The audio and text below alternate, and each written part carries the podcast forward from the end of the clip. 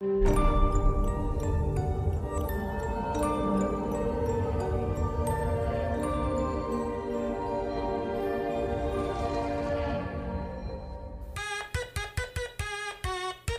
Let's go. What's up, everybody? Welcome to Bingetown TV. This is Brian here with Kyle, Dave, Luke, and Up. Kathleen. And today we're continuing our Rooks and Vets coverage of sci fi's The Magicians season five.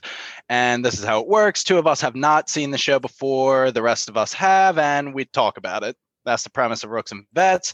And today we're on episode three of, like I said, The Magician season five, The Mountain of Ghosts. And another good episode, Magician season five, just rolling along. Um, who's cutting onions? Honestly, with this Allison Elliott scene, like Truly. It's some of the best acting I've seen on this show. Uh, This one may take the cake. I've never seen Elliot.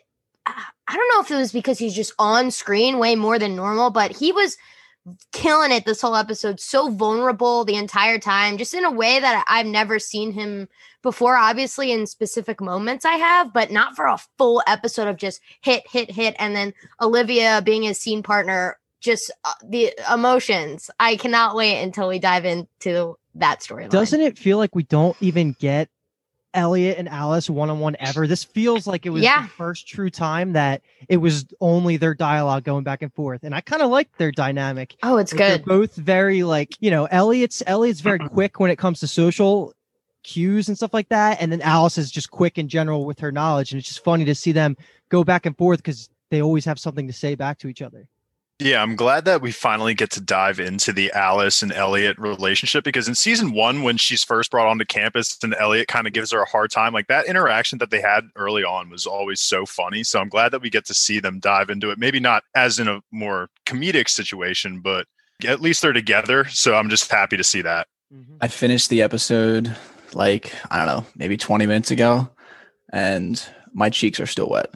Hmm. What an unbelievable episode. I said it in our group chat, possibly recency bias hot take, but I think this episode is top five all time for me, The Magicians, so far of every episode I've seen.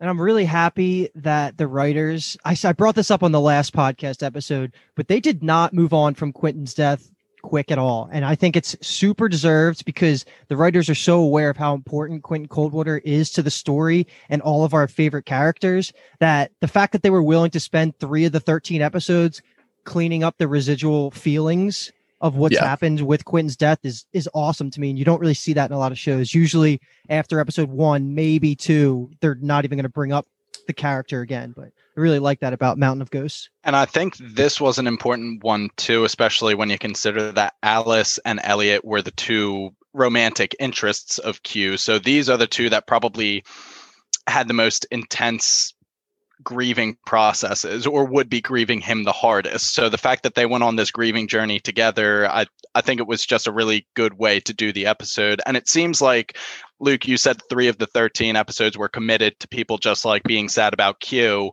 it seems like we're wrapping up that part of the season and getting on to you know tackling some of these other plot lines like the apocalypse mm-hmm. Yeah, I will say that this episode has everything that makes this show so good.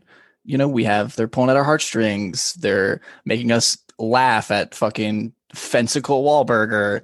you know, that now like we're getting a new plot device where the end of the world is coming and our heroes need to save it. So it's just I- I just really like this episode and I can't wait to talk about it. All we were missing was a little Todd and Dean Fogg. Oh yeah, don't get me started on my boy Ty. We'll talk about that later.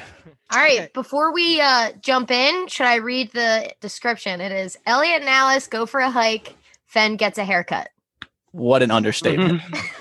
So, like always, we like to bucket our podcast episodes by characters and plot lines so it's not feeling like we're jumping back and forth all over the place. So, for this episode, our three buckets are going to be following Alice and Elliot's storyline on the mountain, Penny and Julia's storyline looking into what's causing the resurgence of magic all around the world. The last one will just be the Fen, Josh, and Margot storyline that revolve around the tournament in Fillory. But to get us there, we're going to need to go through one or two scenes that prelude all these. All right, Kathleen, take us through the intro. All right. So, uh, for a very just overall emotional episode, opening with this scene of Alice and Q. This is a scene that we've got before. It's it's it, there's nothing new in this scene. It's just a conversation they're having at the end of season four about being a team. And oh my God, seeing his face. And when they sprinkle him talking throughout the episode, it's like a jab in the heart. So this was a really strong way to open it. I love that hot pink outfit that Alice is wearing. I loved it last season. I fucking love it now.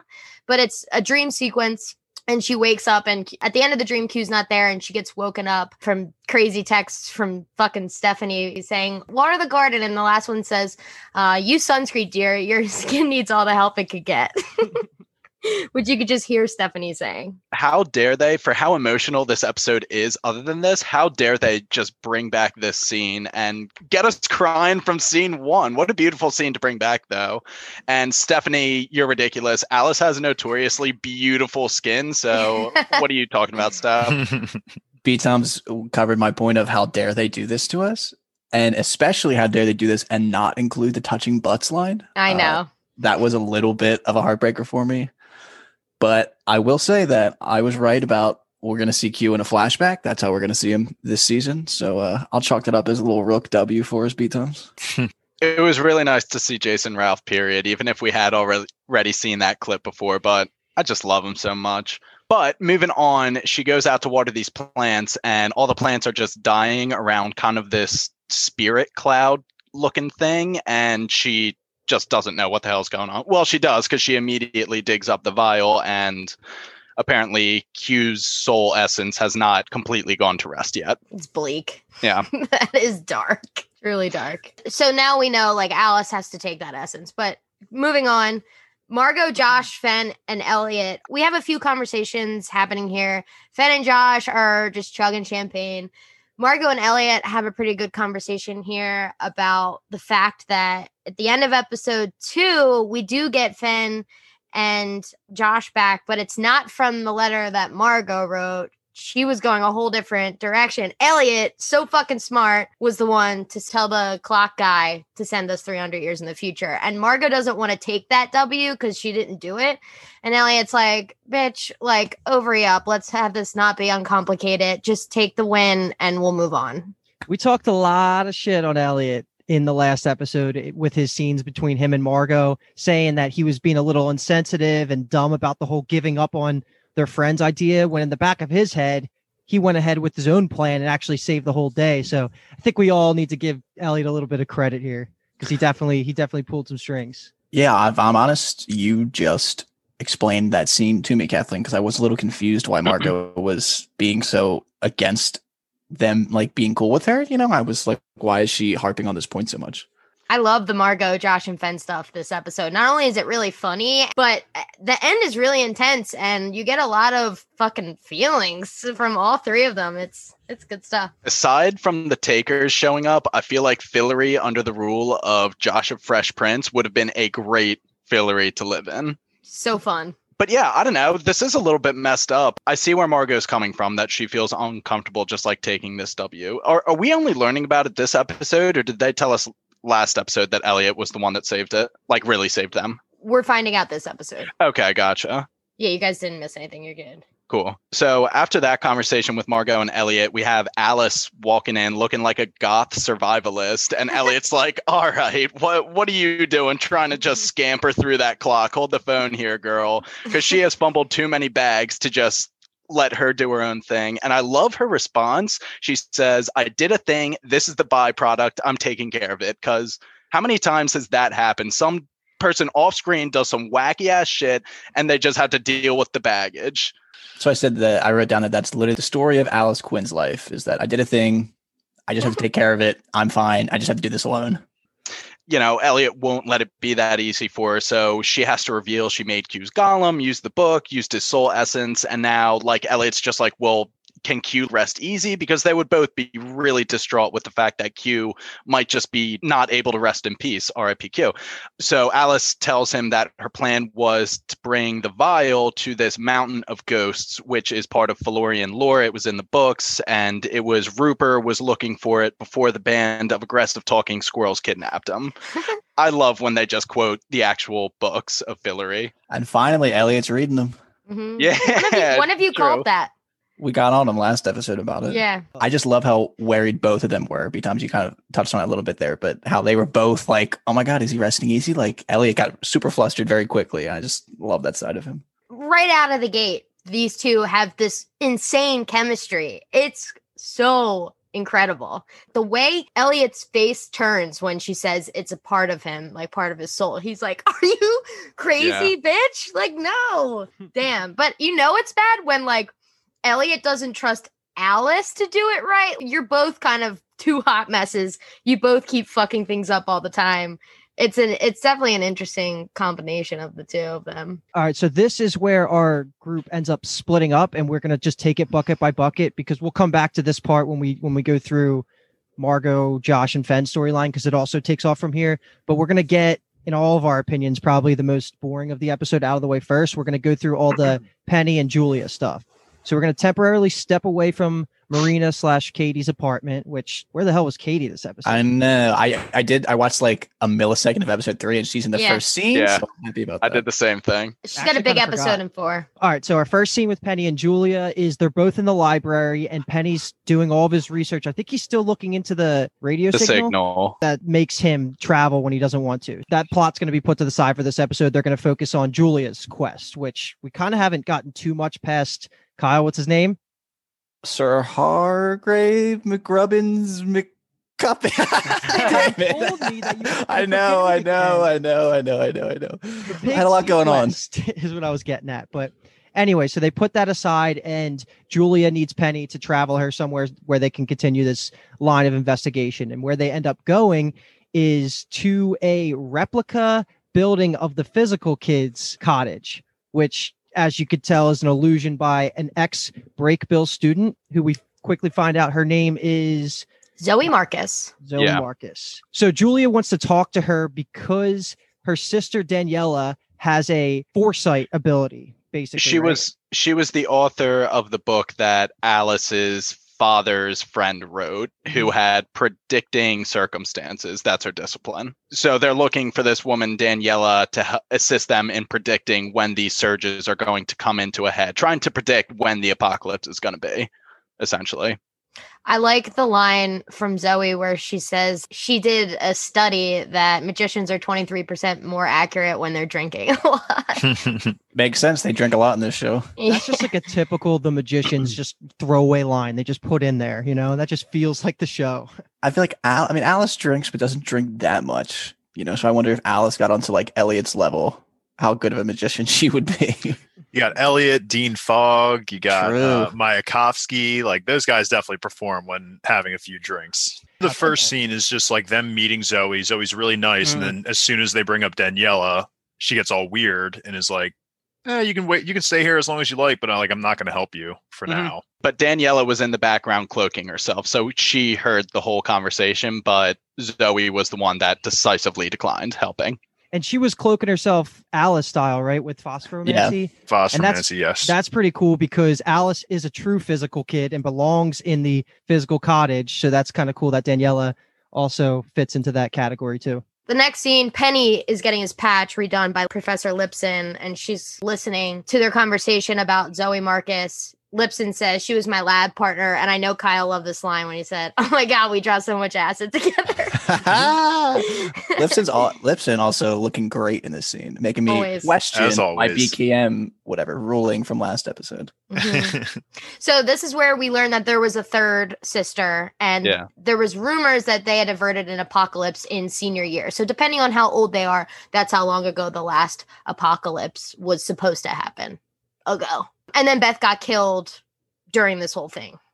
So- And there's a seemingly throwaway line, but it's not. I, I don't know how important it will end up being when they say that Zoe is really into what like financials and financial markets, and Lipson kind of says that's weird because she wasn't into any of that stuff when we were in school. Can we coin a couple names for Penny and Julia? Is it is it Pulia? Jenny? um I like Jenny. Jenny. People are gonna be so confused. Like, who the fuck is Jenny? I like Jenny a lot. Jenny twenty three. yeah, yeah, Jenny. Penley. 23. Jenny twenty three. Yeah, that's the winner.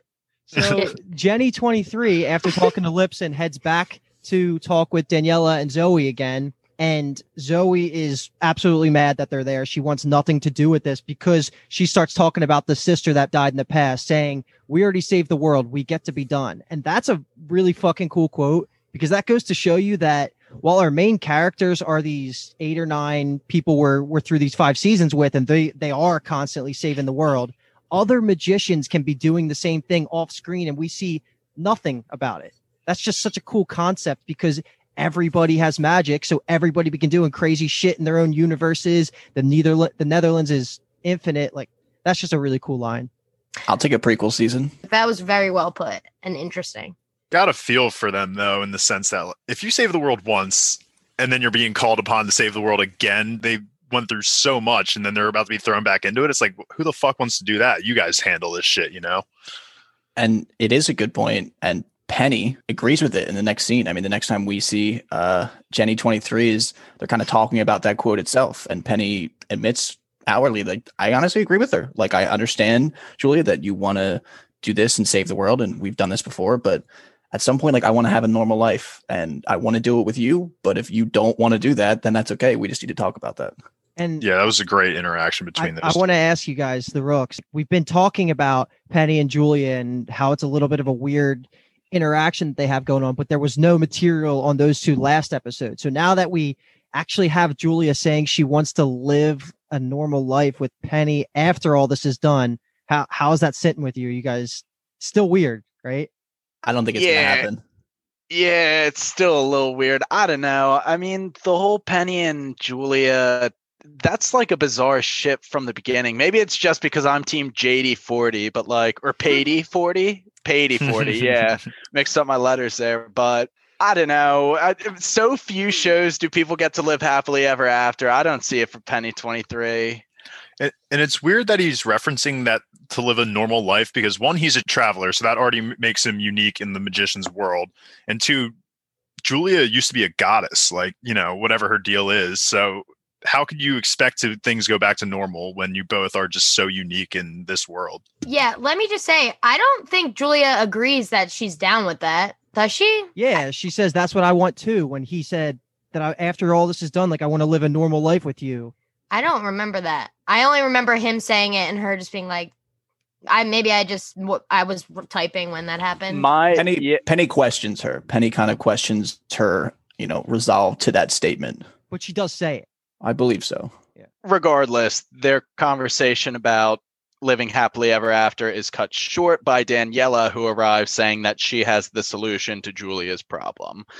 They kind of learn that these surges are unpredictable, like you literally cannot predict them, but what you can do is create a statistical model to predict a window in which a surge might occur.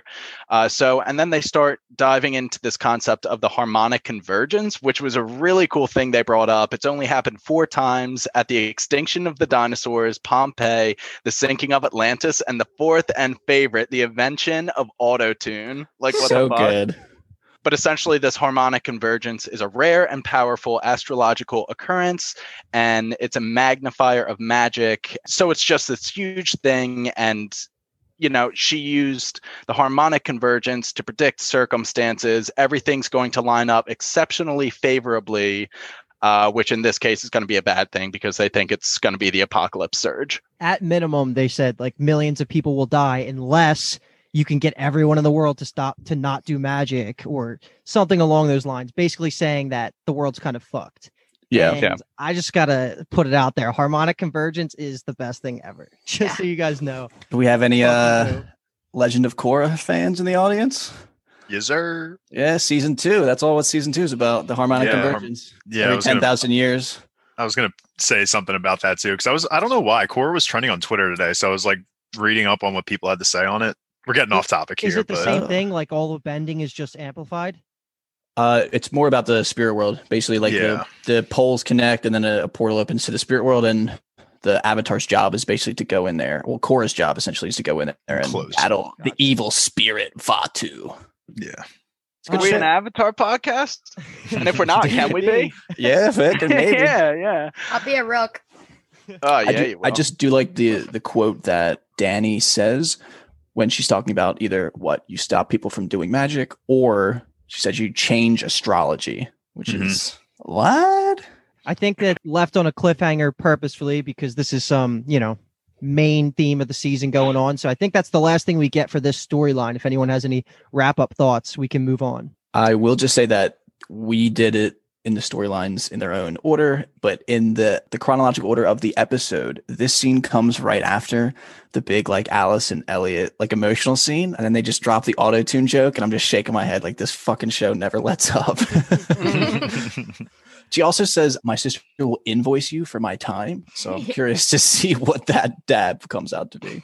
yeah, that bill. They're gonna have to rob another bank, another I'm heist down. app. I'm in. I'm a mess. I'm such a wreck.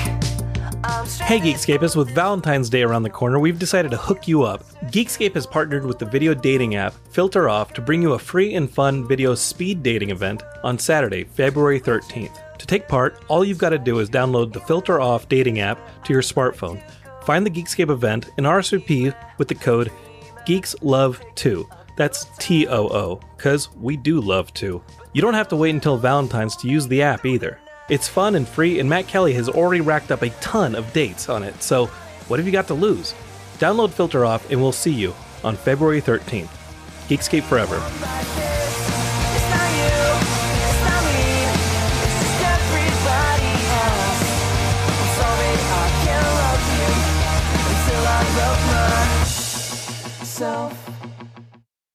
Next, we've got Margot, Fenn, and Josh.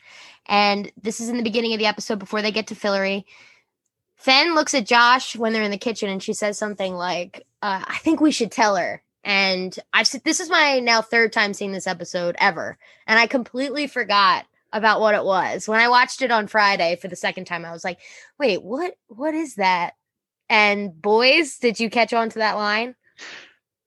I mean, I'm saying right now, I did not catch on to that in real time, but it makes sense because we do know what it's alluding to. I caught the line, had no clue what was coming. That feels almost unguessable too, and I love that Yeah. Totally. twist. Yeah. You wouldn't even remember it until you watch it the second time around, being like, oh, there it is. they need to get back to Fillory, uh, but Margot has the banishment brands. Josh says, like, is it spring yet? And then Fenn says, yellow ferret month. Yes. he goes over to Margot and says, look, Have you seen the Dirty Dozen? No, not the porn. so to solve this problem, because it is the spring, Josh remembers that when he was the king, the Fresh Prince, he created an annual tournament to find the 12 greatest fighters in the land um, to become the elite Centurion Guard, which is just a funny little magician's wrap up like, hey, when I was in charge, I did this thing for fame and glory. And it's an instant wipe clean of your criminal record, including banishment marks. There's always a solution for the magician. Sometimes it's easier than others, but there's always one solution that they can that they can go for. I love it. shout out, shout out to homie Josh for the uh, the forward thinking. nothing quite like screams the magicians than when Alice and Elliot are about to go on the thing and they see the the sign that says Beyond the Wall Adventure Tour. Yeah, that's actually a really good point.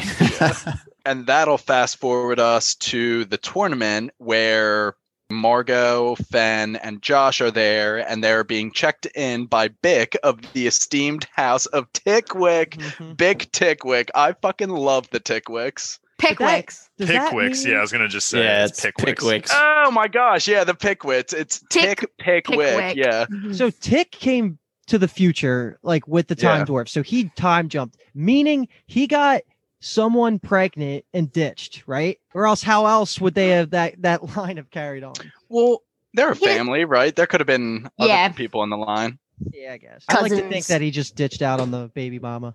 Okay, so anyway, Bick Bick hold up. Bick Pick. Yeah. Pickwick is checking them in and they need names and their weapon of choice. So this is where we get Margot is going to be entering this tournament under the name Janet Plachinsky and her weapon of choice is me, but she also likes axes.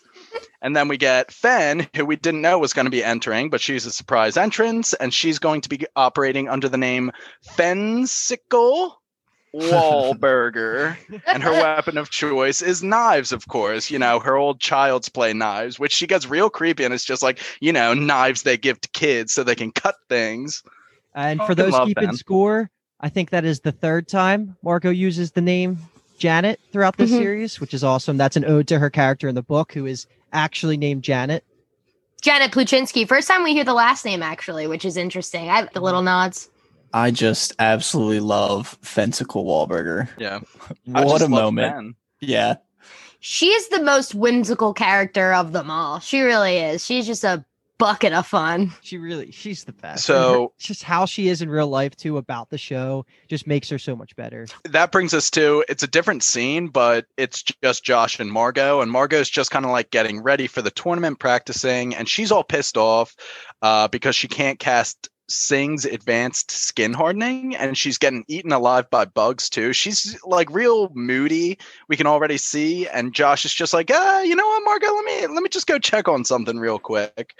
And that'll bring us to another scene where it's Josh coming back, and we get the knowledge that there's a double full moon tomorrow. So that means I want to murder everything. or have sex More than everything. usual. I love. I mean, the better line in that scene for me is "fuck breathing." He's like, just breathe, just breathe. Fuck, Fuck breathing. I'm too annoyed to breathe. And smacks Josh in the ass with the with the axe and is like, but I love you anyway, or like you anyway. Oh, thanks for the cheerleading, wolf boy. I like that they say uh, she's just wolf PMSing, and that's Yeah. basically Yeah. what it is. She's just getting amped up because this new moon is, or these double full moons is going to happen the next day.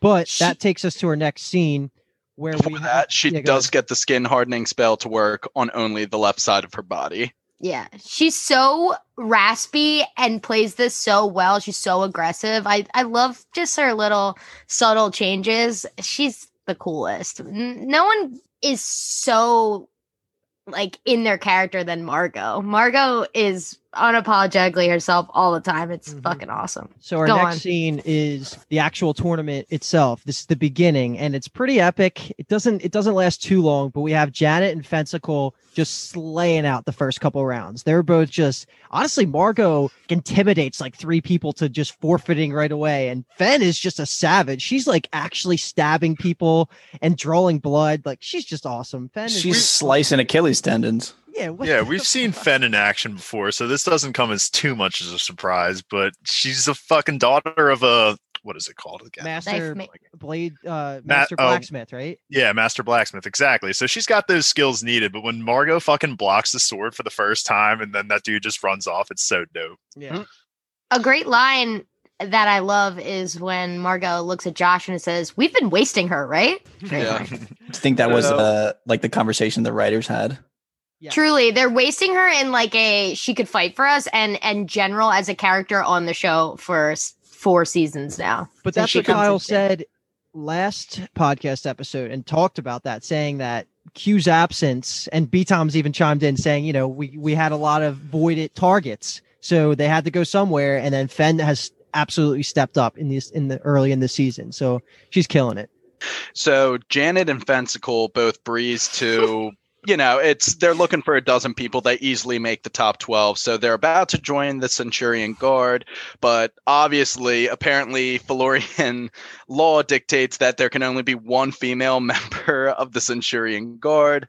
So now Margot and Fen will have to fight tomorrow during the the double full moon, which Margot is like, oh, I can't go. But then Fen starts to sweat a little bit too. And Margot's like, and apparently Fen can't come either. I don't know why, though.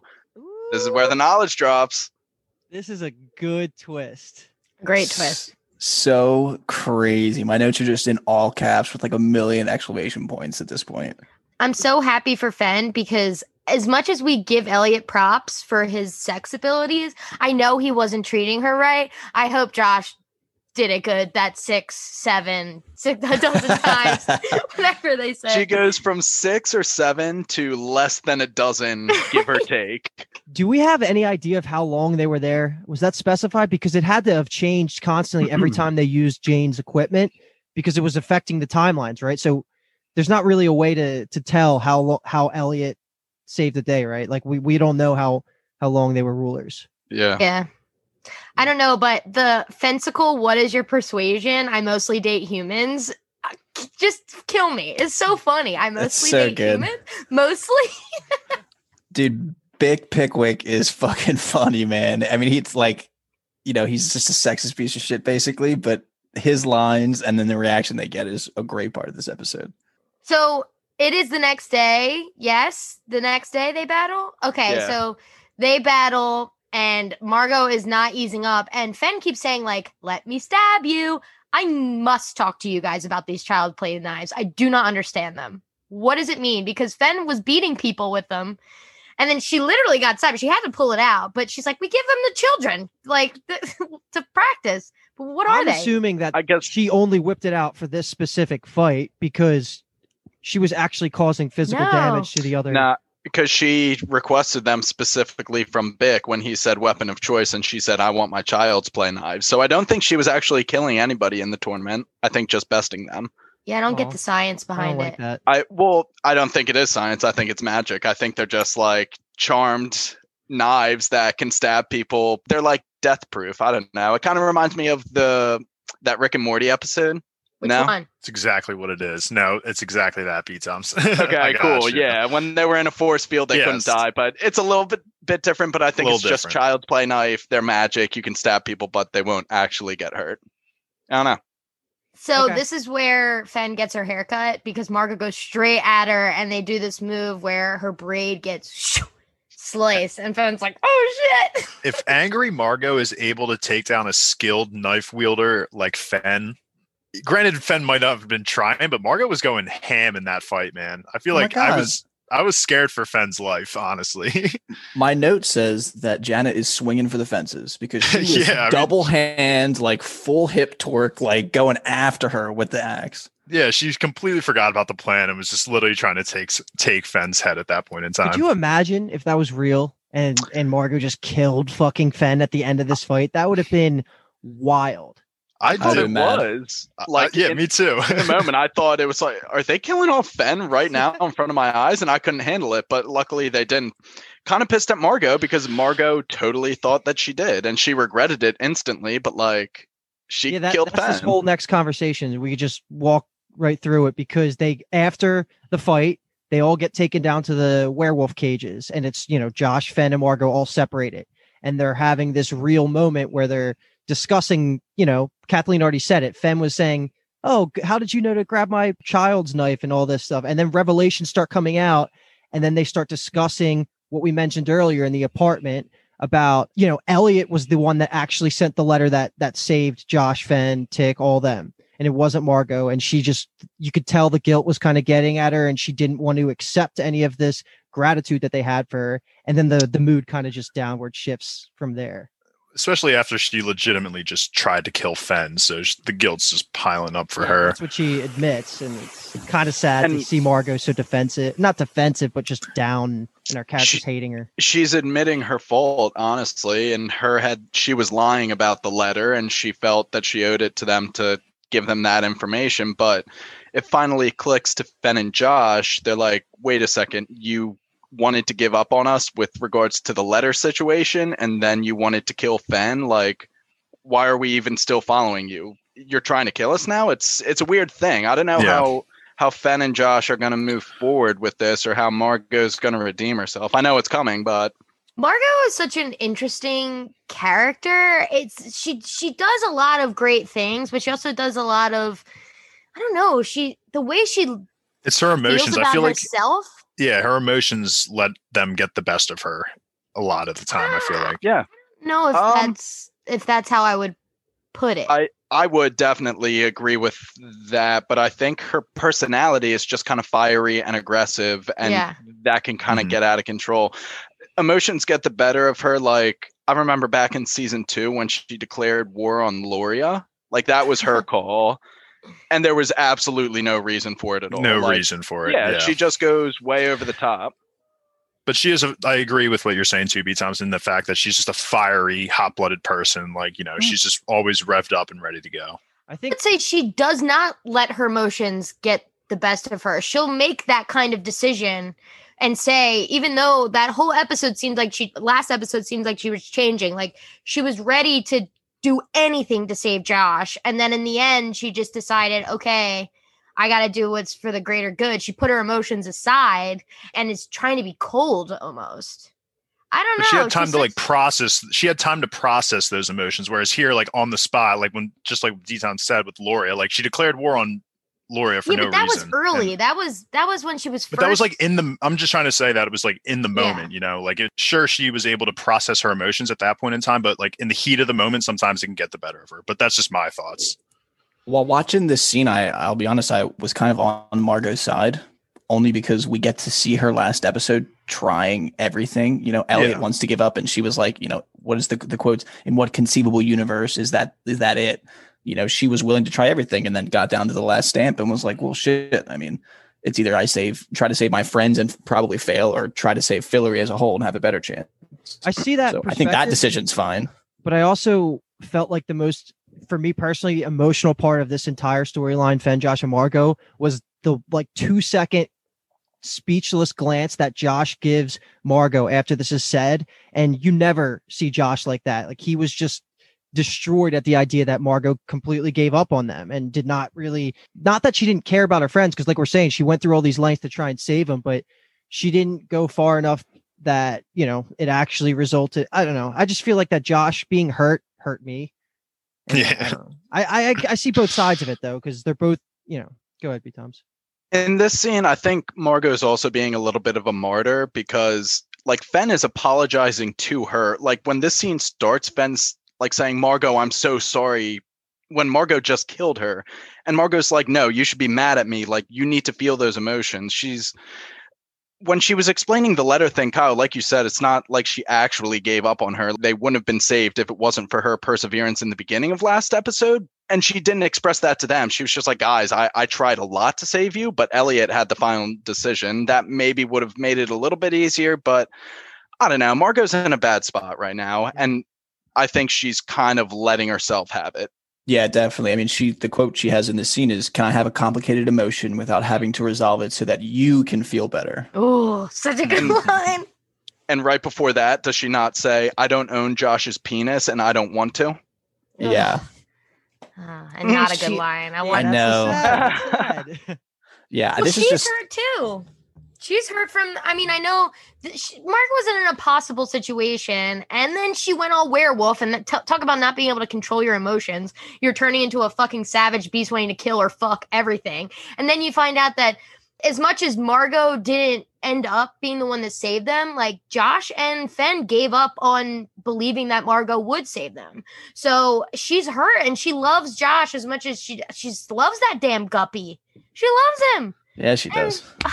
I knew that we could not get through a conversation about Margot and Kathleen not making the last word about it a positive spin on her because that is just Kathleen's fucking girl. And I was waiting for you to say I was we were not going to step away from that scene with us having a taste in her mouth, you know. I knew She's right there. she's not supposed to look great, I guess, because she's like you know fresh off the transformation or whatever. She's wrapped in the blanket and she's crying, Right. but she looked amazing in this scene. I thought. She was she was rocking. I don't know what you would call that. That's like the Ariana Grande ponytail this whole episode. I was digging it. The Mm. ponytail look. Yeah, me too. Are we ready, folks? Oh, Yeah, The good seriously. stuff, I'm scared. I'm scared.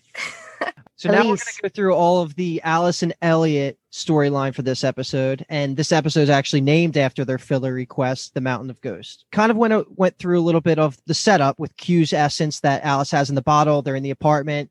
Elliot finds out what Alice is doing, and he jumps right in and says, "I'm going with you." They go through the clock to get to Fillory, and they're at the base of the mountain. And at and the, we get the sign. yeah, wait, what did the sign say? Oh, so there are two signs. One says "Beware of takers." The other says "Adventure tours beyond the wall." Oh no, hundred yards that way. Let's go for the adventure tours beyond the wall. Like that's what we're looking for. the best part about it was the beware takers, no Fillorians beyond the wall. It's saying like no Fillorians beyond the wall, but like, hey, if you want to go, like there's like the, there's a um, adventure tour 500 feet this way. And they even but- have their own little adventure guides at the base of the mountain. And you Jan. meet the character Jan, who drops the great Umber's tit line right away, which is just hilarious. tit. Yeah, so good. These scenes just keep getting better and better. Every single one, as my heart was just building, building, building for that tears on the cheek ending. But Yeah, I So- love the um the Alice, the sips. He has his little shoulder bag. He's like, it Yeah. zips. I have that same satchel, L. Love it. His bandana too. He was killing it. That's a good point, Kyle, because that's a huge reveal. Is that when Elliot unzips it and puts Q's essence into her his bag, you see the unsent letter that was addressed to Quentin from last episode, which Yeah. I think you guys predicted that he didn't send it, right, Brian and Kyle? I think you both Yeah. said it was more likely he didn't send it. Yeah. Yeah, and we also said that we didn't want him to send it. Yeah. Mhm. So the adventure guy Jan tells them to fill these bags with rocks and dust, um, and you circle around your cam, and then it'll protect you from the takers. And this man, pulled this one right from the uh the campfire episode of SpongeBob, trying to protect from a from a sea, Sea bear, bear. was it? Sea bear. Sea bears, Yeah. SpongeBob next on the pod. Uh, Oh my I would be so in. Do the campfire song. What I learned in boating school is what I learned in boating school is. blankety, blankety, blank. is it hot in here, Mrs. Puff? Holy shit! I was I was kidding, but maybe I wasn't. anyway, so this man warns them um, not to keep Quentin's essence, or definitely to keep it close to them, because not only do takers take people, but they take things. And Elliot's like, "Let me hold it." The zips, as he said, I'm like, "Do not give it to Elliot, for the love of God! If anyone's gonna put it the fuck down by accident and lose it, Magic it's- mushrooms, baby. you Oh, never know man. when we're gonna get that moment again from Elliot when he's in his grieving phase. You know what's sad is that is one of the first things I think about when I think of a negative thing that Elliot's ever done. Like that's Yep. like my first thing that gravitates towards is when he was being a piece of shit and he just pops Josh's magic mushrooms. Ugh, so that was such a low for Elliot. Thank God we've gone we've gone so far from there. And that brings us to did we talk about how Jan tells them to like stuff their pockets with stones and everything? Because Yeah. they mm-hmm. okay, cool. He does So- say in this scene that the takers only come out at night, which False? we find out is a lie. Yeah. Yeah. He's the one who gets got, so he's a dummy. Yeah. Yeah, this is intense like They're like hiking up full mountains. They're not it's not just like a trail. They're they're fighting, they're hiking, they're arguing. I mean, this is some of the best the beginning of them getting out what their frustrations are with each other before they get to the this is like the surface level stuff. So Alice believes that it's her pilgrimage. She's being bitchy and is like, I'm putting my boyfriend to rest and you tagged along. And Elliot says, Right, because I barely knew him. Like, I'm just feeling this tension building in my chest. I'm like, holy shit. So this is where they keep fighting. Alice says, You're here for a mix of two things. You think I'm incompetent and I can't do it, and the guilt that because he died saving you. Oh.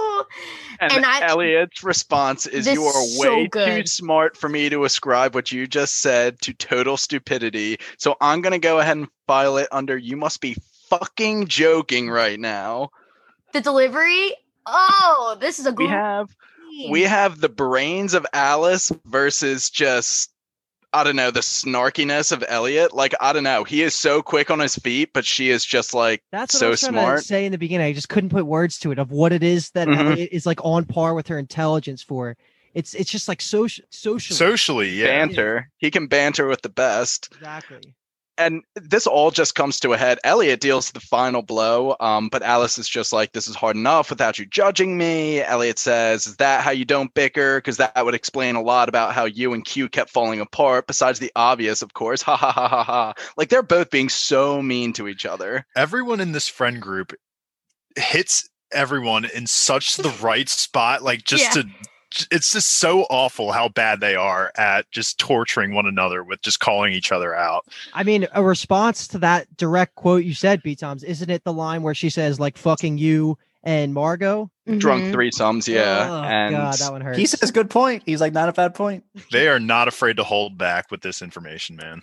I mean, he says that one time you betrayed all of us, I became possessed, and Q died cleaning up the mess. I mean, that's that's the mic drop. Um, he said, "Sorry, that was harsh," and she says, "But correct." And he says, "Well, you also saved my life." So, like, they they both know that they were just being fucking savage, and then they're like, "Huh, this isn't helping anybody, but fuck it." That's exactly it.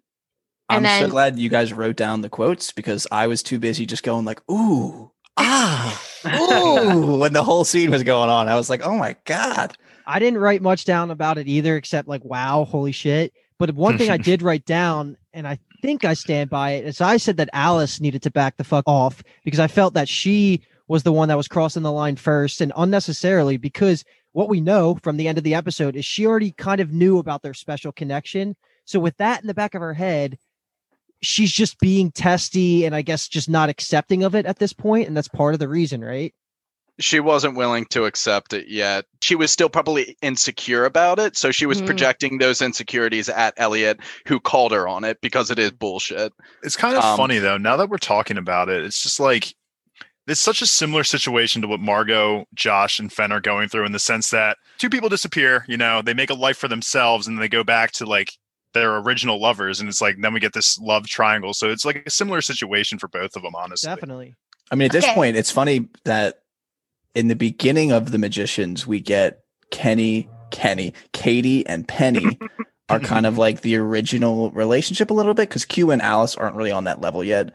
And now we flash to season five, and we have two love triangles, and then we have what uh, Penny twenty three, and Kady's the only person that doesn't have a love interest. Really, it's just kind of interesting. Yeah, because they took Eugene from us too early. Eugene. I can't believe you remembered his name. I couldn't remember it. I think Um, we talked about him I way wasn't more than it. any other podcast You that did. would ever cover that episode would have. Dude, he was sick. That part was cool as shit too. It was really cool. this scene ends with well, okay, this isn't technically the last thing that happens, but Jan realizes that they're getting in a little spat, so he's like, "All right, you guys, get your feelings out. I'm gonna go roll me a smoke, like like the boss that he is." And then the scene ends with him getting taken by a taker. That would just be me, just trying to smoke a joint in the middle of the wilderness, just not caring about takers or anything, and then just getting absolutely murdered. I like I like how Jan is the kind of guy that refers to himself in the third person because he says time for Jan to roll a smoke, I think is what he says. Time for Yeah. Jan to roll a smoke and he just dips. Jan's my kind of guy, but gone too soon. Rest in peace. Just like Eugen. Boy, this season, like there's a lot of stuff that pulls at the heartstrings, but some of these one-off episode characters, those are the hardest losses. I think Jan would have fit in. Jan and Eugen would have fit in well with the group. We didn't get Spin-off enough of show? Jan. You don't know shit about Jan. He's like stupid idiot. He's Yeah. he's supposed to be the pro the takers. He gets everything parties. wrong. He's Yeah, I just wanna know normal more. during the day, and then he gets taken. But I want to know more. How did he find out about the stones? How that protects them from the takers? Like How did he get this job? He- I don't know. How is he It's just so single handedly keeping this business afloat of adventure tours to try Yeah. and take on the takers? And you want you want to just put smut on Jan's name? How dare Yeah. Does he have a family? He's an older gentleman. Did he, He have a doesn't family? anymore, and that's what I'm saying. I'm sorry. you? Kathleen, why Oh, don't you so you just just take us to the next scene? Yeah. So you just stopped caring Well- about Quentin because he's dead? before we go to the next scene, uh, Alice like runs away. Elliot follows, and she stumbles across a knife that's in the ground, uh, like a fancy looking knife. Is basically the end to that specific scene. Nice. The next scene we get, they're setting up camp. Elliot is uh, like pinning the circle down around the camp, and he starts hearing Quentin saying Elliot. And this is, I'm going to say this, but I have no idea if it's true. I just have seen the Mosaic episode so many times that that clip of saying Elliot is when old Quentin sees Elliot dying and trying to get his attention and saying, like, Elliot, Elliot. I've seen the Mosaic scene. I watch it I don't know, once a week. so like I could pin it exactly. And I went back and watched it today just to see if I was right after I finished the app. I'm almost positive I'm right, but I have no idea because I didn't look it up. But I think that they pulled that. And man, if that doesn't just like pull at the heartstrings, make your blood run cold when you hear that, like Elliot, it's like my boy, Quentin. Oh, That's definitely my head canon now. So there you go. Love to see it. Um, but I can see his face saying it. When you hear it, it's like, oh no. But of course he puts the thing down and it gets taken. like, of course. That was never not gonna happen. They made such a big deal out of being like, don't put it down. And then he You puts put it down. the fuck down.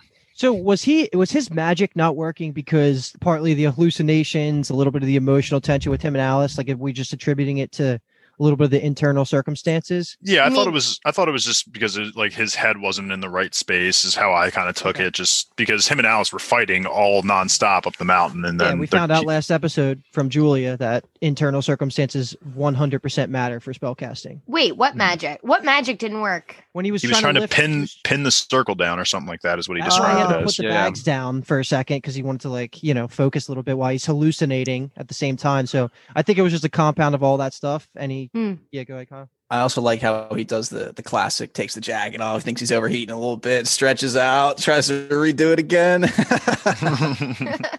Just there's things like when you're like super hungover, I think you're about to throw up. You try to, you know, take a couple layers off, calm yourself down a little bit. And as that happens, of course, the taker comes right out and steals what's most precious to them. They take the they have the bag with the vial and the letter in it. And he starts running away, taker that is. And Elliot just without thinking starts chasing. Alice starts freaking out, saying, Wait, hold on, relax, wait. And of course, like they go into this little chase.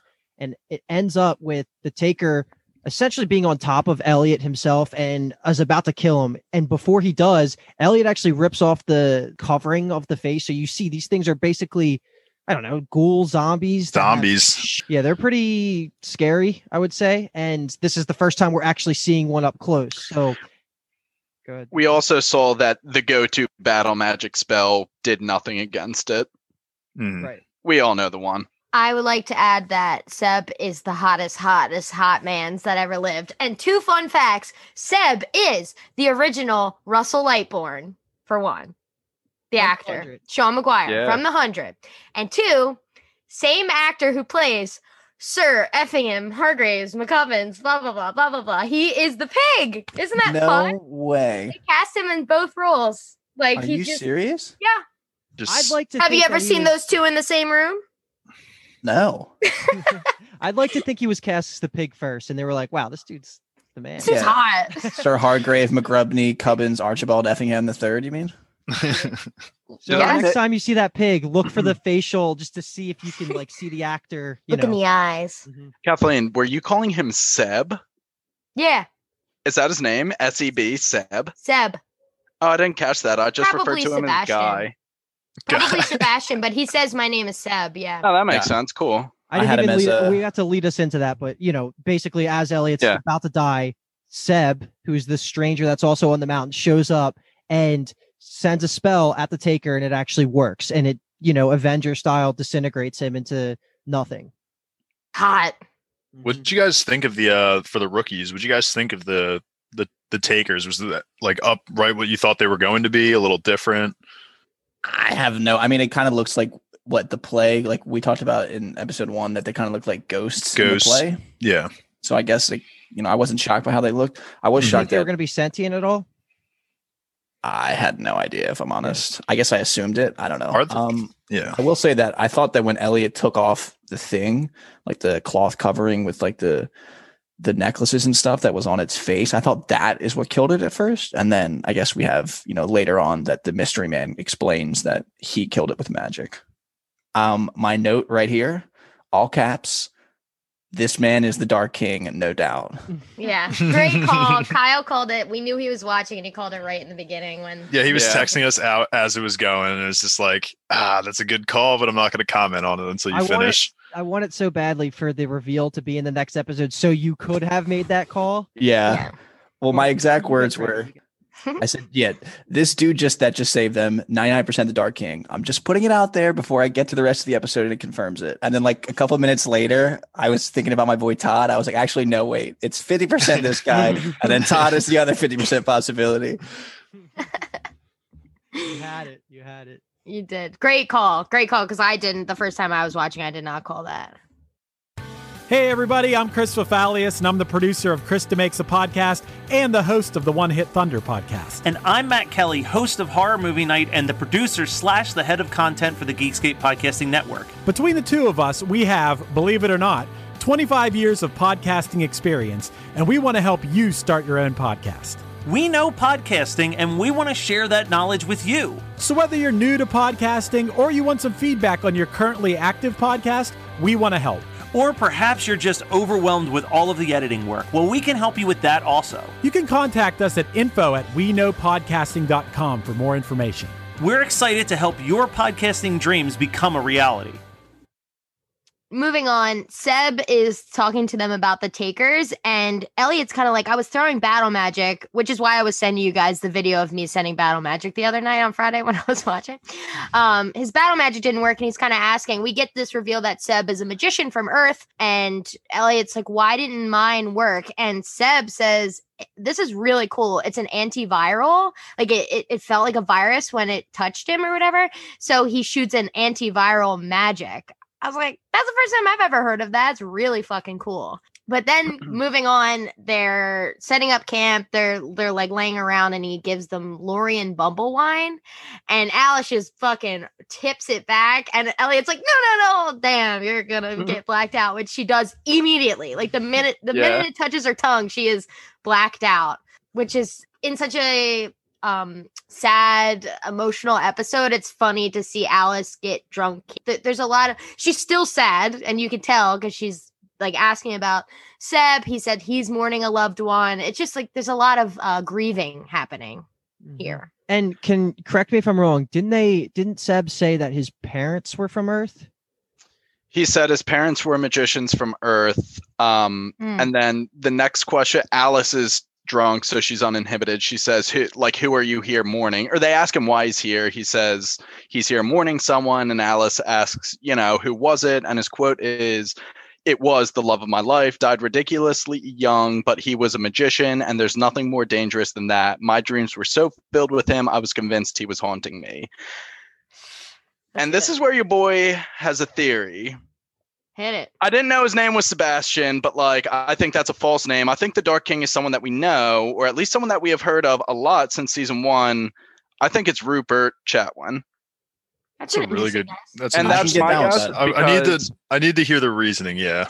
So when we go back to season three, episode four, Be the Penny, we see ghosts on a loop in Break Bill's West dormitories, and it is a loop of Lance Morrison. And Rupert is also a ghost in this loop. They smooch, so they were lovers. And in that same loop, he gets killed by his father, who was, well, his last name is Morrison, but his mom's family was the McAllisters. This quote unquote lover is a magician from Earth, confirmed. I think it all checks out, honestly. I would say the only issue with that is that isn't the Dark King's parents magicians from Earth? Are the well, same thing. The parents- Chatwins are from Earth. Are the Chat- Chatwin's parents magicians from Earth?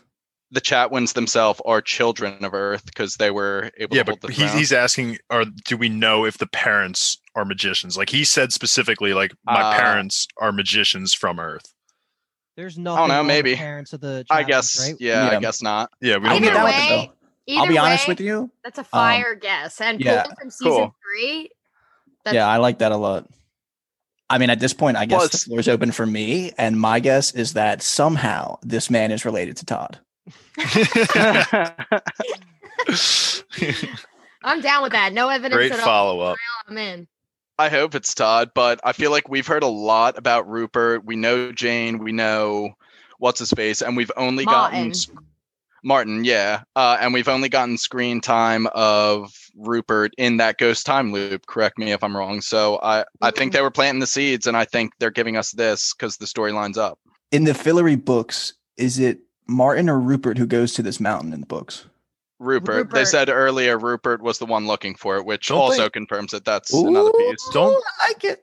Didn't we get to see eventually though? Like, isn't Rupert like confirmed dead? I mean, like Martin killed him, and we get to see his grave physically in Fillory, right? That's some. I Yeah, forget we what see a grave. We don't see no body chunk. Question though, how do you attribute the time gap in him having have lived? He would have had to have lived not only 300 300 years. years, but the entire time that they were in Fillory. Like, Uh, I believe he is pretty close with a woman named Jane Chatwin who knows how to manipulate time magic, but also if he is anywhere near on par with the strength of Martin or Jane, I think he could finesse something himself.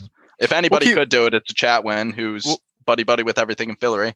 Yeah, go I ahead. Kyle. will say that if it does come to be true, I'm into it, but I don't love it from the perspective of we've had already had a Chatwin kind of try to take over Fillory, and now we have another Chatwin doing the same thing, and I don't know how much I'm into that. Let's put a pin in this uh, conversation. I like it for though. now. I like it Yeah. a lot. Let's get back to the the conversation that Elliot and Seb are having when they're just together looking at the stars and they're just talking back and forth, you know, about everything about the mourning of Quentin and the relationship between Elliot, Elliot and Alice currently and why they're fighting so much, all of that. But bottom line, dude, this guy is a smooth talker and this guy fucks. Like he is just holy shit. I really man. thought Elliot was gonna hop on that, hop in those pants and just So did he. yeah. they were getting real close. You know, he's like, "Oh, don't this doesn't the sky look really nice?" And Elliot kind of just like lays down next to him, like, "Oh, things are heating up between these two. You just you just met this guy and trying to trying to fuck." It was so good to see Elliot laughing. Yeah, that's why I really enjoy this scene. This guy gives me Mike vibes, like how Elliot is with him though. Like too much Mike vibes, in my Yeah. opinion. But you know, Whoa, I disagree. I could not get into the Elliot and Mike at all. Even Margaret was like, ugh, dude, stop. I thought this was like real. Elliot was always making fancy drinks for Mike, and he's like, I'll have a beer. Like, fucking Seb is sexy, and they're just like laying on this blanket talking to each other, and it's it's good. It's good for me. This is exactly the interaction Elliot needed. Someone who was outside of the group that he could kind of like vent Mhm. to in a sense and actually feel and understand what he's going through right now. And seeing Elliot, like you said, Kyle, laugh and be able to put on a smile that was actually genuine just is so heartwarming to see because like this seems like the part where okay, Elliot may be able to get over this Quentin stuff, you know. and not that he not that he easily could at this moment, but it's a good step. The bottom line of this conversation gets down to how Elliot sums it up, where he says, You're kind of like a shit stirrer, basically, because what he's telling him to do, Seb, that is, is to tell Alice about what was going on with the background feelings of Quentin and Elliot. And in my opinion, I don't know, man. I don't think that's the best of advice. It works out, I guess, because the writers probably decided to do that and have that conversation and make it not ruin their relationship. But I could have so seen that if it was like organically, it could have just crushed their relationship forever. I do think he does make an interesting point though when he's talking about how honoring someone and getting closure on them, you know, sometimes means knowing the full truth about them. I think that's a really interesting point. Thing that he says to her is that he says, "Help her remember the real Quentin." That seems like putting a bow on top of shitty advice, in my opinion. Yeah, I mean, I don't know if I agree with him. I just think it's an interesting point. My question was, Luke, you're saying that he shouldn't, you don't like that this guy was telling him to tell Alice the whole He story. just, he just comes out of nowhere, psychoanalyzes their whole entire dynamic. He had no idea how in depth the Quentin Mosaic thing was and the whole Alice Niffin thing was and all that. And he's just saying, Yeah, just go tell her that uh, he loved you. That just seemed off to me. Um, I think that Alice was talking about Quentin to Seb, and Seb looks at Elle and says, "Did you know him?" And he just rips the shot and says, "Good friend." And and I felt that like that's that's hard. And then the next scene when Alice is drunk and sleeping, he says, "Have you ever had love?" And Elle tells him, it, it, I, he tells him, I mean, uh, it's obvious that it's painting Elle to keep it inside. So he's saying like there's two options. Like Elliot thinks it's punishing Alice. Like why would I punish her even further? I don't want to diminish what she had with Q. And he's just saying exactly what you said. Like get the whole story. Like it's something she doesn't know and something that he can't tell her now. Like she's missing a piece of the story now, and uh, it would just make it whole. I don't know. I I totally agree that it's like if I'm the girlfriend and one of you was like sneaky dating my boyfriend in another timeline, like married to him, like yeah, I'd be jealous and weird about it. Yeah. I, don't- I don't know that I'd want to know, but I- like I get you're you're playing Yeah. a good devil's advocate, and I know you. Yeah. can- I could tell just by how you're talking about it, you kind of agree with my original point, but it's also yeah. you. It can be seen from both sides. I totally get that. I Either way, these two weird. are sexy together. Sexy. I did my first time watching this. I definitely seeing him and just be this. It was exactly what you guys said. It was Mike all over for me. It's like this perfect guy appears out of nowhere, tries to solve all these issues. Like, can we really trust this dude? That's that's at least my first thoughts when I saw this guy. I was like, Mhm. you, you- Elliot's about to bang this dude. and doesn't even really know him. He met him for half a day. Smoke him if you got him. Yeah, I guess. I do like this little shit stirrer aspect of the Dark King's personality, though. I think that's a really good little villain vibe he has because it's not, you know, so nef- it doesn't come off as so nefarious, you know, but down the line he could definitely use that to get people to do some shit. I'm surprised because that is good objective advice because uh, think about it. Uh, If I was in love with someone, they died, like I, I would want to know if that person I don't know eh, if Elliot was to speak his truth, like he wouldn't be telling Alice that Q didn't love her because that wouldn't be true. It's just that Q also loved Elliot, and there's so much more to it because of the the mosaic episode. They literally lived an entire life together, just the two of them. Like I thought this was good advice. and I felt that was kind of, and that's what I was talking about with the Margot, uh, Margot and uh, Josh situation. It's like they those two assumed that everyone was basically dead, and it was just them two, and they're like you know living in this castle. They're they're going to be romantically involved at some point, you know. So I don't blame them at all for banging. yeah, I mean, And it's Josh, like awesome. you're moving on basically from the people that you thought like what is Josh just not going to fuck anyone else because you know he's however old he is and he's not going to fuck anyone for the rest of his life because he's just thinking about Margot. It's like But but Luke, you you think that this is bad advice and that the Dark King is just trying to stir shit and like ruin both of their times? No, I, I just think it was bad advice. I don't know what his goal, if it was the Kyle angle where he's just trying to get dirt and actually cause conflict, or if I just think objectively it was just bad advice. But all right, we, hmm. we could be done with this because It Yeah. leads to an thumbs up. amazing Yeah, thumbs up scene. an Yeah, it does. scene. Yeah. And the scene, like first off, I want to say whoever is what's the acu- like a destination, like someone who plans for the locations, um, uh, a location scout, I guess. They got the perfect mountaintop or whatever to find this well, like the islands in the background. What? location scout. I just the way you delivered that was funny to me. I don't know. You're good, man. I'm sorry. Oh my gosh, I feel so insecure. No, but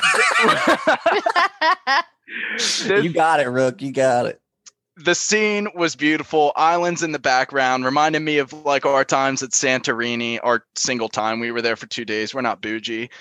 It was just beautiful for a beautiful scene. Seb gets out of there real quick. He's just like, all right, like do your business. We can meet to hike down together or whatever. And Elliot kind of gives the floor to Alice and says, all right, I'll I'll let you like have your moment with the vial. And Alice asks Elliot to stay, and they they have this moment. And it's great. even- did we When even say she's- at any point throughout this episode the goal of going on top of this mountain? I don't think we verbalized it, saying that there is a well that leads to the underworld. No, I- at the top No, yeah, that that was I think we did. established in the pre-title scene. We didn't cover it on the podcast yet, but yes, there's a tunnel to the underworld that was established in the episode. Mm-hmm.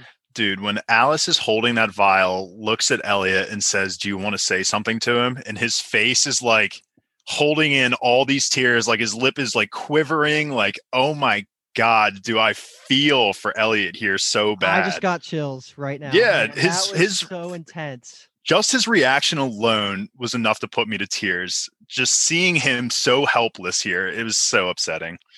I think you can anyone who's ever been in a position to tell someone something that they're nervous about or you know say something that you know it's kind of a big deal to say this out loud and you know exactly how he was feeling in that moment. You know the butterflies in your stomach when you're about to you know either tell someone some news or something like that. It's just ah. oh he's so good at acting it out too. He just eventually says no, but like in my mind, I know like he has the letter, so he does have his words technically lined up in my mind. The bullet point I have here is just like give these people all the awards because both of their acting in this is unbelievable. I just like how he, he's going through a stage of grief. He just looks up and it's just like, I just wish we had went faster. Or like someone locked the fucking door in that room so that Everett couldn't have done it. And it's just like, I get it. That's someone just like dealing with his shit right there on screen. And uh, Hale Appleman is his name. Like he he just crushed this scene. Both of them did. Yeah, like I can't say enough good things about the acting for this scene, but I also want to point out, just off of the tangent you just said, B Toms, that the writing was also incredible because I Mhm. really like how they just went through the logical conversation about what would happen if they put that letter and actually send it to Quentin. And it because we talked about it a little bit, saying like what the what would actually happen, but then they start talking about Everett again, which is the main point, is that Everett still would have had the entire absorption of the underground magic lake in him and he wouldn't have blown you know even if quentin's alive and the and the elliot monster and julia monster are gone they have issues. Like a god is still out there with all the power that could destroy him and i like that they they flesh that out really quickly in a couple of lines and i was totally satisfied with that. This is one of the best scenes of the entire series and like you said it's it's between two people who haven't really gotten much FaceTime together since season one when they were brand new, all in the physical kid's house. And it's just fucking incredible. And moving forward, when he finally tells her, her look, uh, it matches the look he gives her when he says no, he doesn't have anything to say. Her look when he finally starts telling her about the mosaic, he wasn't just a friend, he was more than that. Like her face, it was knowing, like she knew, and she was like searching for his on his face for her to him to keep going. He says like it, it wasn't just my friend, I, like you really didn't think I know knew there was more. I knew Q really well. If anyone was messy, it was him. And Elliot's laugh being like, Yeah. yeah, yeah. Um, and she, when she says he was pretty in love with you, I, I just like I can't say it enough. Like our bisexual like king Quentin Coldwater, he was such an amazing representation that really I don't see on TV. Like like this scene in general, the fact that these like big epic love stories can coexist on the same screen like both of them being so different and yet like here we are watching these two grieve over this guy they just adored is amazing television and we're all just like better for having seen it. And i shipped both of them throughout the series. Like it's it's honestly so rare not only to see like uh, like bisexuality is rare but like seeing the guy be bisexual like have a relationship with a guy and a girl it's so rare and it's they did it so well and i fucking i'm grieving with these two while i'm watching the scene. I just love that at this point, when push comes to shove, Alice does not get angry at all. Like she's not upset because she is too busy empathizing with him as Q's former lover because she's the only one that understands as someone who romantically was involved with Q. And I just love that that they're having this moment together because they're feeling the same thing, like deep down. And you know, Elliot also kind of projects his insecurities by saying, you know, there was this timeline. We loved each other for a really, really long time. But then his next sentence is, and um, so you know, I promptly told him to fuck off, and he died for me because that's that's what he thinks he did in his own head. Like he feels horrible for this. He he feels like he's to blame. And Alice immediately comes in and says, like, I've done a lot of bad things, and I've heard people like take solace in the fact that you were trying your best. Like as long as you were doing that, I just love this moment for these two. It's it's wonderful. the end of um when Elliot does end up saying, you know, and then I fucked him over and he died, and then he has that chuckle, and then that chuckle turns right into him kind of crying, was just absolutely amazing. I cannot believe that he nailed that emotion so perfect. Like he's acting, but he's not because that was just so fucking real. It was insane. Yeah. if we ever had the opportunity to interview Hale Appleman, I think this would be one of the first things we talked about with him it, in terms of content of the show. Like this specific scene and just how he just harnessed the audience's love for Quentin and just expressing that in in, in a way that he lived a whole fucking life with him in the mosaic. It's i'm about to cry so powerful. Yeah, I'm like tearing up a little. i'm like really tearing up It's so good, man. I just like this show. Just I've, I don't know. I mean, we watch a decent amount of television, movies, different types of. You know, I I fucking my audiobook Wheel of Time makes me tear up sometimes too. But this hmm. show, like, I've never had something that just like takes my fucking heart in a fist and just crushes it like this show does, man. It's just so good. They're so good at writing it. They're so good at acting it. this is probably my second favorite scene in the series next to the mosaic scene of course so the fact that they just like name drop the mosaic in this is just so uh, uh, it's too much for me and the idea that he finally gets to tell somebody about it let alone the person that it would really matter to the most that that like you said would understand the best. Like if he told margot about it she'd probably be like quentin? Like mm-hmm. Yeah. be like bitchy about it. But alice like understood. I, and i love when alice says like what should i have just screamed at him to be less complicated? Like they just understand our messy nothing mancer q so well. Mm-hmm. Just fucking love that. I mean, just to finish this out here, I love that they drop the letter in together and then they kind of walk away with their arms around each other. Just like what a great way to end this journey for the two of them. You know, they started walking up the mountain, bickering at each other and basically throwing out their own insecurities at each other, and then they leave arm in arm. And just, I am so excited for Alice and Elliot. Poetic, right there. and this like the the huge sigh that Elliot lets out too. At, like as soon as the letter falls in, he just lets out this sigh that you can just tell that fucking a hundred million pounds of stress and anxiety just got lifted off his shoulders with that Mhm. So with that letter. That was All right. brave. He was Let's, brave. uh, I- He was Yeah, brave. Alice says it. Much. Alice, is so much. As they're walking away, Alice does thank him. She's like, Elliot, thank you for telling me. Like, I appreciate it. My God, good. I'm sad. Yeah. Incre- just so good. Can I just say that as a big dummy, when I first watched this, um, back in probably I don't know February, I thought that meant they sent the letter. I was like, oh no, they're sending it to the underworld where he could get it. Like I was scared, and then I realized that they weren't. They were just dropping it. Get to send it in a mailbox. the final scene, one of the best cliffhangers the show had given us. Seriously. So they, you know, Alice, Elliot, and Seb are about to part ways. They're at the bottom of the mountain, but they both, uh, you know, in their conversation, they find out that they're both headed towards Whitespire. So this guy Seb kind of says, "Oh, let let's go together." And we see this this, what would you call it? A Carriage. It's a carriage. yeah, but it's uh it's more than a carriage. It's, It's like, like, a, royal, like it's a royal. Yeah, yeah. What's can the see the word? design. I A don't- royal I don't- progression or something. A royal. Yeah. But you can Procession? see Yo, Procession. Thank you so fucking much, Kyle. Whoever A the royal, procession. scouts were on this episode were really good. Oh my god, I fucking hate this podcast. Listen to different podcasts. no, no, no. Stick with ours. We're the best. But yeah, you Yeah. Quick, quick question: Is this Kathleen? You would probably be the one to answer this. Isn't that the? Isn't there a never-ending carriage that goes around Whitespire? Yeah, that's why they uh in I guess it's season two. That's why they need to get coronized. They need the crowns because they try to get on it and they can't get on it. And that's when Q does the great line when he's like, "Do I get to be a king?" And Elliot's like, "Well, I mean, you, you know, it's either you or Penny. Do you want Penny to be a king?" Nailed it. All right, let's go. Royal procession.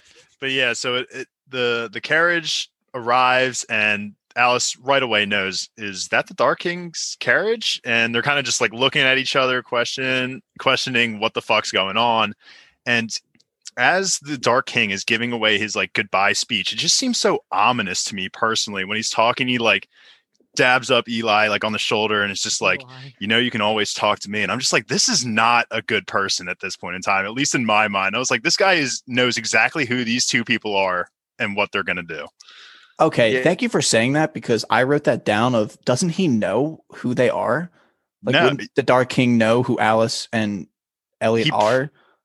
I don't think face to face, no, but I think he can assume from all the the role playing that was going on that like I don't maybe I don't know. I really have no idea. What other Al- Ellis, Alice, Elliot, and Quentin were there in the history of Fillory? Yeah, that is Exactly. But I mean that's all writing, you know. There's no pictures or anything. But like I think after he was like after he had that conversation with Elliot and Alice, I think he could piece together that okay, that other dude might have been Quentin. So here are my arch nemesis, you know, or something like that. Hmm. Yeah, I mean, I only say that because in the the play in episode one, they're all characters. And Yeah. then the Dark King comes in and save basically and you know saves them from their terrible rule. So I would just assume Based- that he knows who they are. Based on the play, though, it it leads me to believe that everybody is thinks that all of them are dead. Okay, and if you meet a stranger on a mountainside 300 years in the future of when these people presumably died your first thought would be like elliot and alice you mean the same ones that died 300 years ago hold on here It would be the equivalent So- of just meeting someone named Martin and just being like, "Oh my God, is this Martin Chatwin?" When what are the fucking Yeah. chances, you know?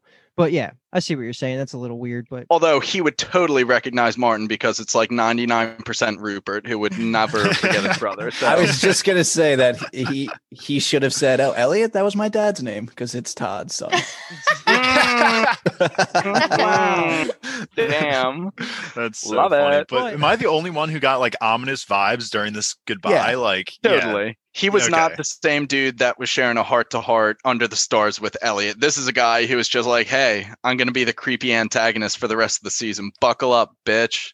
I thought it was And- sexy. Wow. When, when they donned the uh the, the cloak on him or Oh, whatever the the fuck that cape, was, it was so badass. I love loved that. it. And then it, it end the episode ends with the quote of Elliot saying, looks at Alice after Dark King gets in the carriage and says, I think I almost fucked the Dark King. Yeah. Comes right to the credits right there. He definitely Okay. did. Mhm. It's so funny. Incredible episode. Uh, Just Yeah. front to back. I mean, I know the Julianne Penny stuff was wasn't too much, but that was like what five minutes worth of the episode. They were just giving us some some stuff sprinkled in. Oh, both sides. Margot storyline, Elliot and Alice storyline, really good, really this is strong. All, this is all Kathleen, just drama out the ass this episode. So she just fucking was rolling through this one. I know.